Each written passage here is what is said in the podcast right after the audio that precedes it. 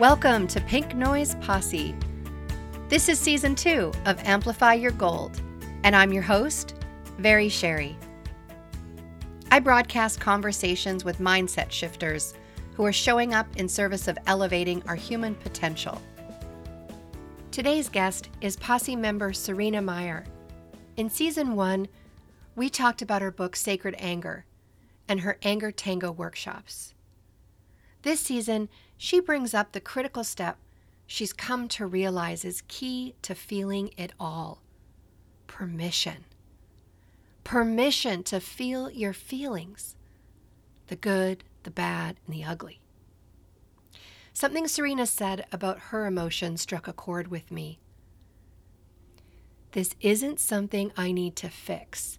This is something I need to feel. Ah, I keep hearing this. Maybe it's for a reason. Growing up in the fake it till you make it mindset has its disadvantages if the thing you're really searching for is wholeness and authenticity. Well, let's jump in because there's a lot more to share. Serena Myers, it's so good to see you again. Welcome back to Pink Noise. Thanks for the invitation. I always love hanging out with you, Sherry. And in this conversation, it's my intention that we dive deep into topics that are of interest to you and topics that are of interest to your clients and the people that you're working with around the topic of sacred anger.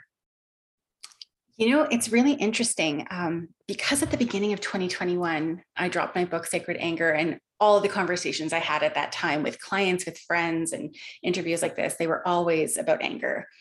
And what I started noticing whenever I was bringing it up in client circles is there would be a lot of resistance to the word. And um, it was really funny to unpack it actually, because to me, it was like, it was a given, it was a thing we all experience. I'm very like anti the taboo of anger. So it seemed like, you know, like, why, why was this word so triggering? Why was it so heated? And what I realized is that there was this permission piece that was missing. And this is kind of the pivot that has been changing in my work right now. It was this permission to feel it all. And that means also anger. But, you know, there were all these other emotions we weren't allowing ourselves to feel too. And I found this particularly in spiritual circles where, um, you know, there is kind of the expectation uh, to love and light all the time. And while that's a really beautiful ideal, if we're completely honest about the work, there's a lot of work that happens in the shadows and we can't do that unless we actually are willing to step into those spaces. But that permission piece has been like a recurring theme since our last conversation. Because once people can unlock that layer, once they can give themselves the permission to hashtag feel it all, then they can feel anger. Then they can de- deep into dig into other emotions, jealousy and resentment, and all these things that are not flattering emotions. They're not ones we even want to admit to ourselves that we have, but are also like kind of part of the human experience that we came here to do. That was a long answer. That was a big rant. Permission. Permission. So that's what's mm-hmm. coming up for you is the conversation yeah. of permission. Uh, yesterday, I was flying home from Colorado and uh, I was there to do some advanced authentic relating work with a group of people. And the days before that, I was in Denver doing um, authentic relating with inmates in prison. And there was a lot of conversations about the suppression of feelings and not showing emotions. And how part of the work of authentic relating is about setting down the mask of who you think you're supposed to be and instead lean into the discomfort of saying how you're actually feeling. Mm-hmm. And I bring this up because the movie I chose to watch to distract my exhausted emotional mind body from my work was the movie about Mr. Rogers. Oh, and well, that's going to crack you open. Yeah. And this movie about Mr. Rogers, I forget the whole title, but obviously, like, you know, would you be my neighbor kind of theme, um, was centered around this main character who didn't know how to express his emotions and instead just was disconnected from the people in his life so using and in in the prison work we talk about being in protection mode versus being in connection mode. And this is what I saw in the character of this movie. Mm-hmm. And my um my my partner who I was with looked over at me periodically throughout the movie and I had tears just streaming down my face. You know, I just coming to these realizations of just simply sitting and saying, I feel sad. I feel angry. I feel misunderstood. Just saying those words and how hard that can be for some people. Yeah, I think there's the saying it, which is really huge. Then there's the actually giving yourself the space to be with it. Um, you know, I I got out of therapy yesterday, and we had been doing a lot of deep childhood work. So, you know, I was a little raw after that. And I was sitting on the couch, and I just had this little rain cloud above my head, and I wasn't saying anything. I was quite quiet, which is not my vibe at all. And my wife was like, "Do you need to do you need to talk about this? Do you need to unpack whatever happened?" And I was like, "No." This isn't something I need to fix. This is something I need to feel. And it was just feeling like, yeah, I'm sad and it's not fun and it feels kind of gross. And I'm going to do it anyway. you know what I mean? It's like the emotional eating of the vegetables you didn't like on your plate as a kid or something. It's like, it's good for you. Just feel it. So I think like the admitting that you're having the feeling, giving yourself the space to feel it and not trying to fix it, just being like, yeah, here it is. And also using that towards our good emotions too. Like if we've been in a really hard time and things start getting good, we are waiting for the other shoe to drop and we don't really allow ourselves to truly experience joy because we're afraid it's going to get taken away from us. Whereas the more that we can pull ourselves into this moment, the more that we can like stop trying to control and expect and and arrange how things are going to be, the more we actually just give ourselves the space to feel whatever it is. Like, like literally feel it all. I was thinking then, as you said that about the, was it a Disney movie, a, an animated movie called Inside Out? Oh, yes. That had characters playing feelings. Mm-hmm. This, this seems to be a really important topic. Why do you think that is? Why do you think that we've been in a culture of suppression for so long? Oh, that I'm going to get super ranty with. So I'm going to um, say that the overarching thing of that is the patriarchal systems we've been living in. You know, um, women are taught to blend in, to be subservient, to to minimize themselves in whatever way possible. And of course, with our emotions, we have to pull those back in with us as well.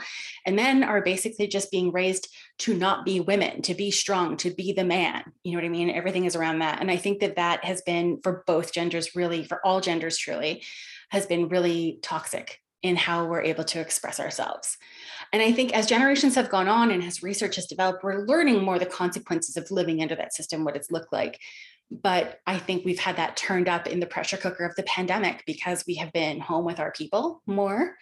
We've had less places to be able to get away from whatever our feelings are. And yeah, we have things like TikTok and social media and stuff like that to distract us, but it'll only get you so far because when you have more time to be with yourself, you can only distract so much before you actually get bored of your distractions. And then the only thing left is to actually feel it.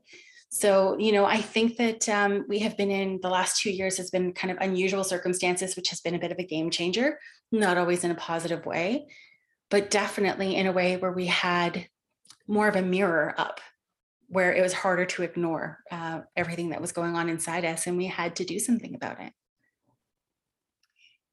And so going back to this topic of permission, mm-hmm.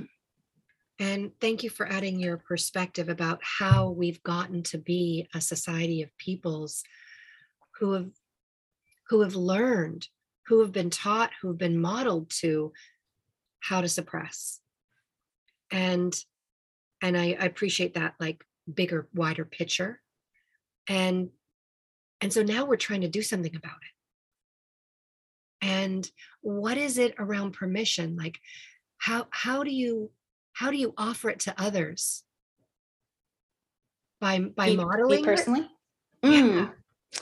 so i think that there's two things. One i think is the modeling it because um, the people that you know who see you day to day, and particularly if you're a parent and you're raising children to be in this same kind of permissive state, um, there is that modeling element that says, okay, this is a way of doing things that's different than what other people are doing.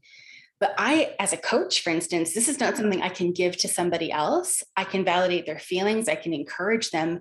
But permission, particularly when it comes to how we express what we're feeling, that's an inside job. That's something somebody has to claim for themselves. And so, you know, with my clients, they see, you know, and they they know about my journey. So they've seen how I went from being like pretty angry and bottled up to being like completely burnt out to now living in this place where I have like a pretty healthy relationship with with expressing my emotions. Not perfect, who is? But you know, this has kind of been my my experience and so they know they know that that's possible. But it's the things within themselves there is there's worthiness, there's a willingness to disrupt because frankly, if you're somebody who was always really complacent or who was um, really people pleasing. And now suddenly you're disrupting the dynamics in your relationships if you are now like standing up for yourself and setting boundaries and claiming your needs and speaking your feelings. People are expecting you to behave the way you always did. And now you've kind of changed the rules a little bit, which is absolutely 100% okay. But you also need to be willing for that to be disruptive because it comes with a pushback sometimes, you know, especially if these are long term relationships that were built on a foundation of oftentimes inequality, truly, where one person's needs were being met and the other wasn't. But permission is definitely not something that I can give to somebody else. Like, oh, yeah, you can be what you want, do what you want, feel what you want. That's not for me to say. That's for me to encourage, but it's for them to say, you know what? I, and I think there's an intellectual part of, I know this, like what she's saying is making sense. I get it. And then eventually it travels from the head down to the heart and it's, I want this for myself. And I'm willing to be disruptive. I'm willing to make changes. I'm willing for it to be awkward and uncomfortable. And that's when it can actually happen when the permission piece is unlocked and now the feelings are coming in and the desires are coming in and where they're able to like claim all of themselves and bring it all to the table in a bigger way. What I'm hearing you say there is when you can feel more of your emotions, you can tap into what you actually want and then you can be courageous enough to step forward and have more of what you want in your life mm-hmm. but as you said it's an inside job yeah and it and it has to unlock there first because you know i know people who buy all the books they go to the retreats they take the courses they work with the coaches but they haven't actually done that inner part. So they're thinking their way through their life, through their emotions, through whatever. And they have the language to describe what's going on for them. Like they know it conceptually. But because it hasn't dropped into the heart and because it hasn't dropped into the body, they're trying to navigate the world from the head up. And you can only get so far from that way. Like we've had really brilliant minds who've had these breakthroughs in technology and science and math and all these wonderful things. But when we're talking about the feeling, the soft sciences, and like how we are as souls and how we are as people, you can't do that from the neck up. You need to drop all the way into the heart and into the body. And I think, honestly, like if I look at my own personal work for the last two years, um, all of that has been the hardest work of my spiritual journey of the last, you know, know, 13 years or something has been in the last, like, I'd say year and a half. And it was all because I was bringing everything into the body finally. I stopped disassociating from my life. I started to really embody the lessons, embody the truth, feel it viscerally. So when I was going back into those old hurts and into those old feelings, I had to actually physically feel it instead of intellectualize it.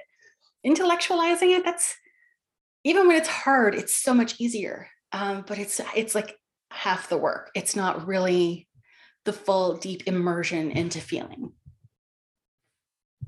I've talked before about the dignity and humility teaching within the authentic relating world.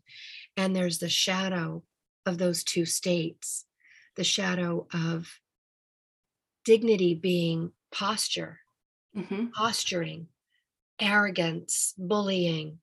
That's protection but the shadow of humility being collapse, not enoughness, unworthiness. And there's an embodiment exercise in the advanced class that we did on the weekend. Mm. And even though I was there to assist the course leader, I'm still participating in the exercise. And there I was, embodying my collapsed state, thinking of every time where I felt unworthy, undeserving, not enough. I don't, my voice doesn't matter. Collapse in a ball on the floor with tears rolling down my cheeks, sniffling. Like there I was, embodying that state so I could really feel it. And it's it's so hard to let yourself go there. Mm-hmm. And it's so courageous to actually choose it. To be like, hey, I'm going to do this super hard thing that I know is going to be really good for my growth.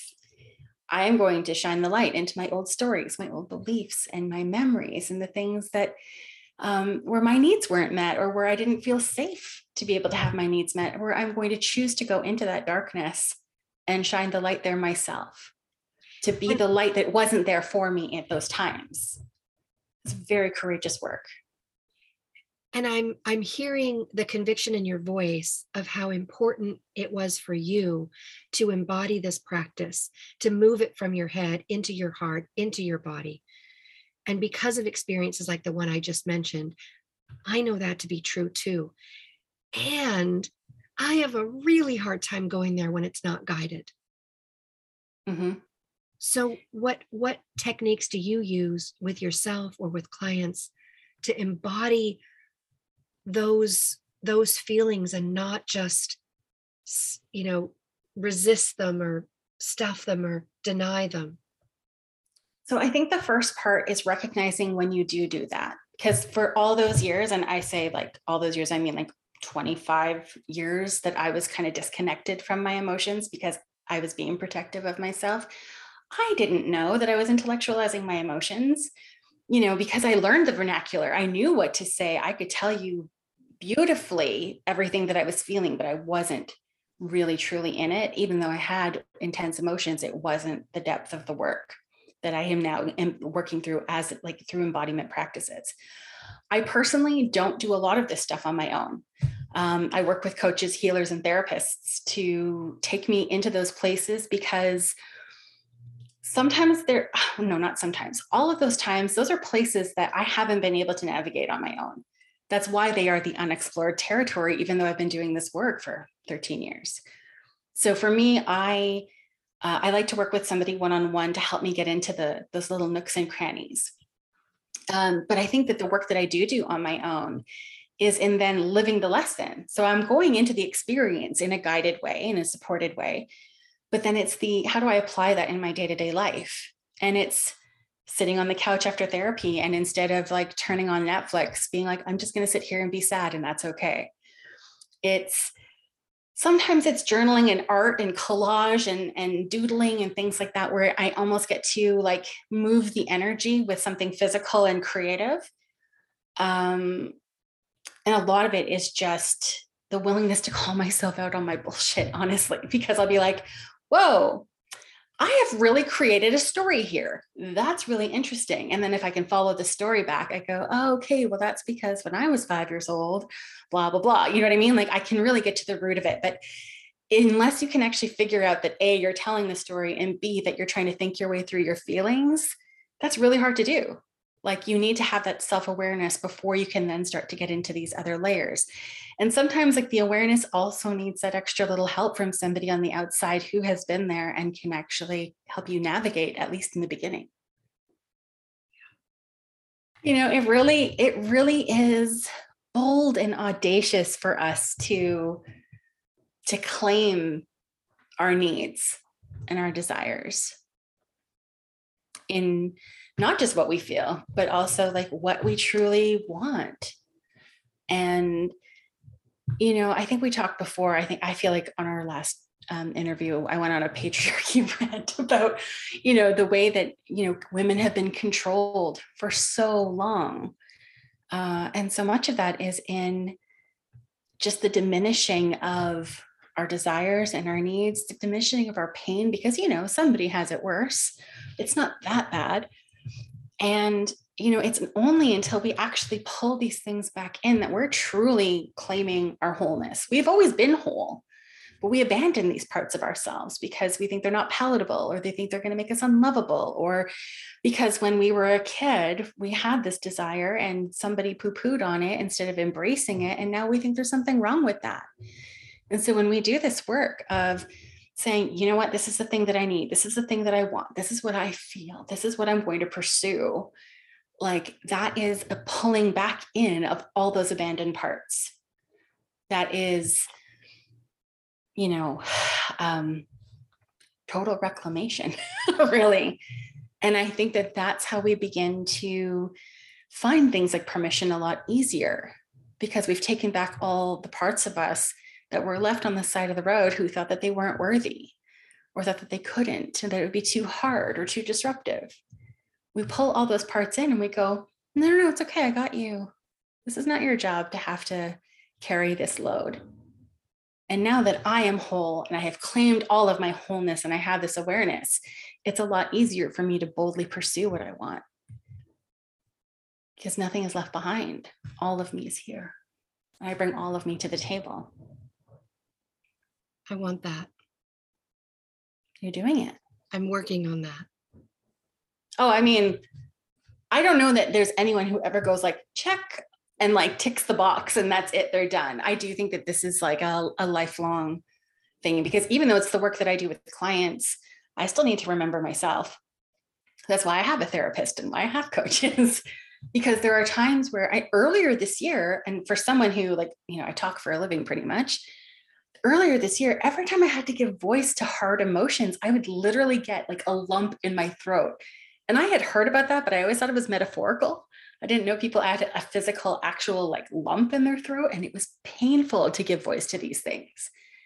And I was like, this is so weird. I've never had a problem giving like giving truth. But again, I was speaking truth disembodied. And now that I was here present in my body and having these emotions run through me, I was like, ooh, this feels different. It's not fun. You know, but the more you do it, it's like, any muscle, the more you do it, the stronger it gets. So now I give voice to the hard emotions and I take my time and I stop for a breath and whatever. But I haven't had the, the lump rise in my throat for months now. It's been amazing. But I had to keep, I had to push through that discomfort to be able to get to the other side. And I'm feeling some awe in the fact that you noticed, you notice this pattern mm-hmm. enough to name it, feel it, realize it, work through it. I think it got to the point. Uh, this is a lot of my a lot of my change is actually not so much about any kind of brilliant aha that I've had or some kind of courageous thing I've endeavored on. It's usually something has just crept up and grabbed me, and it's so strong that I can't deny it anymore. So when I had, you know, I didn't have just casual anxiety. When I had anxiety, I had straight up burnout lay in bed for 10 months anxiety. I go big or go home, you know, this is like the overachiever in me, I guess. And so this type of a thing, it was once I had the awareness that it was happening and I could pull myself back into my body because I feel myself want to check out and I go, no, come on back in. Um, it's undeniable. And the more present you are, the harder it is to distract or avoid or pretend because it's too loud.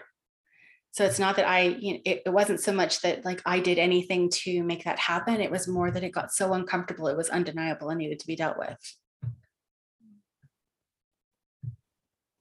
What an incredible journey this living this life wanting to be whole wanting to show up.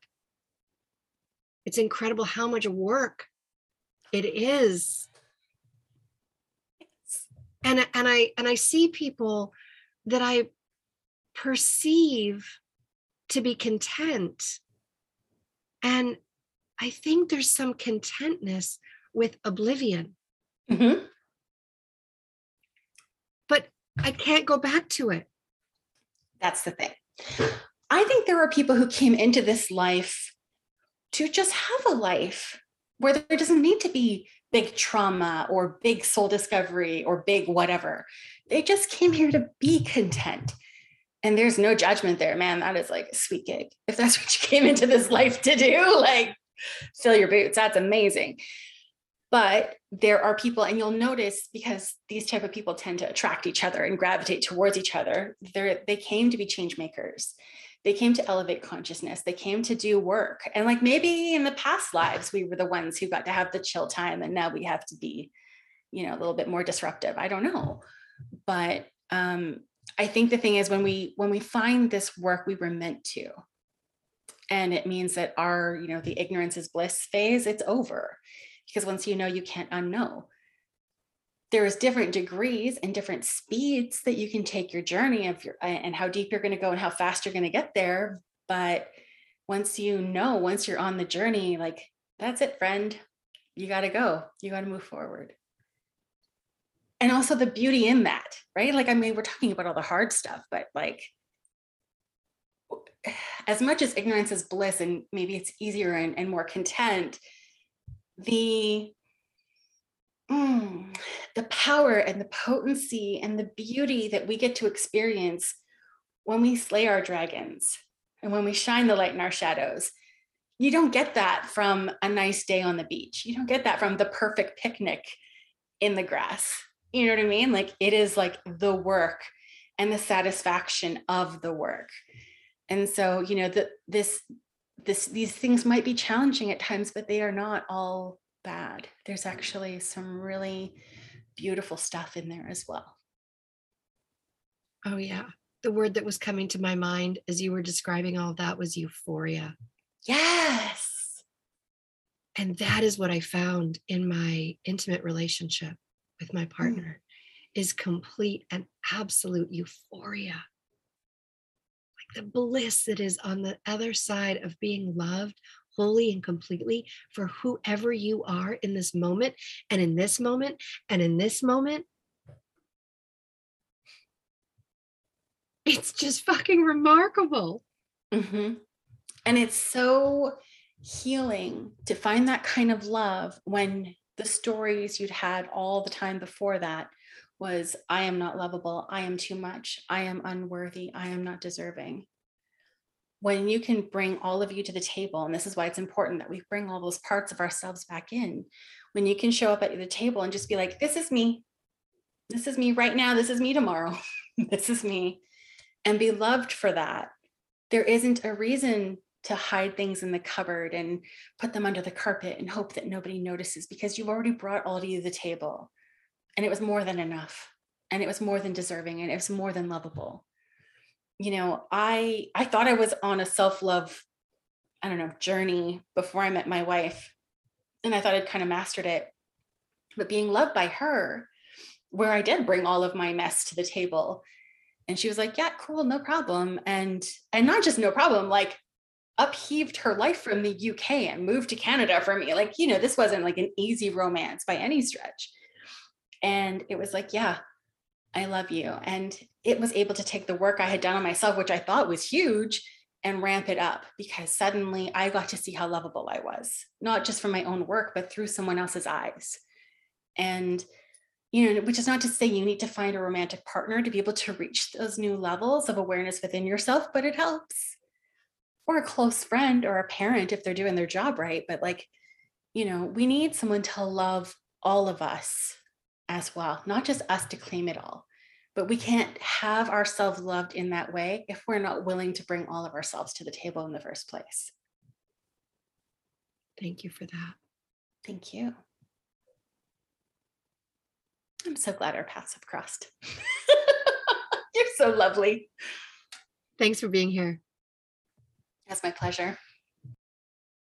Anyone who knows me can probably imagine I am in love with bringing all of myself to the table, leaving nothing behind. What I get about Serena and her work, it's the same work that is ongoing in my life. It's integration, integration, integration. This is the key to embracing and loving all parts of oneself. And just to double click on that example she offered about being a talker, because uh, hashtag me too. And yet she was finding a lump in her throat when it came time to uttering words about feelings that might disrupt status quo. And once again, that was so me. That was me in my past relationship. I'd get confronted to say more about how I felt, but my nervous system had already been triggered and I froze. It I didn't have the capacity to access the part of my brain that felt safe to say what I was feeling. And something that Serena said in this conversation was that she was speaking truth disembodied. And she said, Now that I'm here, present in my body, having these emotions running through me, she was like, Oh, this feels different. It's not fun. But the more you do it, like using any muscle, the stronger it gets. She went on to say that now she gives voice to the hard emotions and she takes her time and stops for a breath. And the lump in her throat no longer exists. She pushed through the discomfort to get to the other side. This reminds me of what my first spiritual mentor told me the only way out is through. Thank you, Heather. Next week, posse member Anna Choi is my guest, and she talks about how she is living a life by design and taking leaps of faith to express herself more completely. I hope you stay tuned.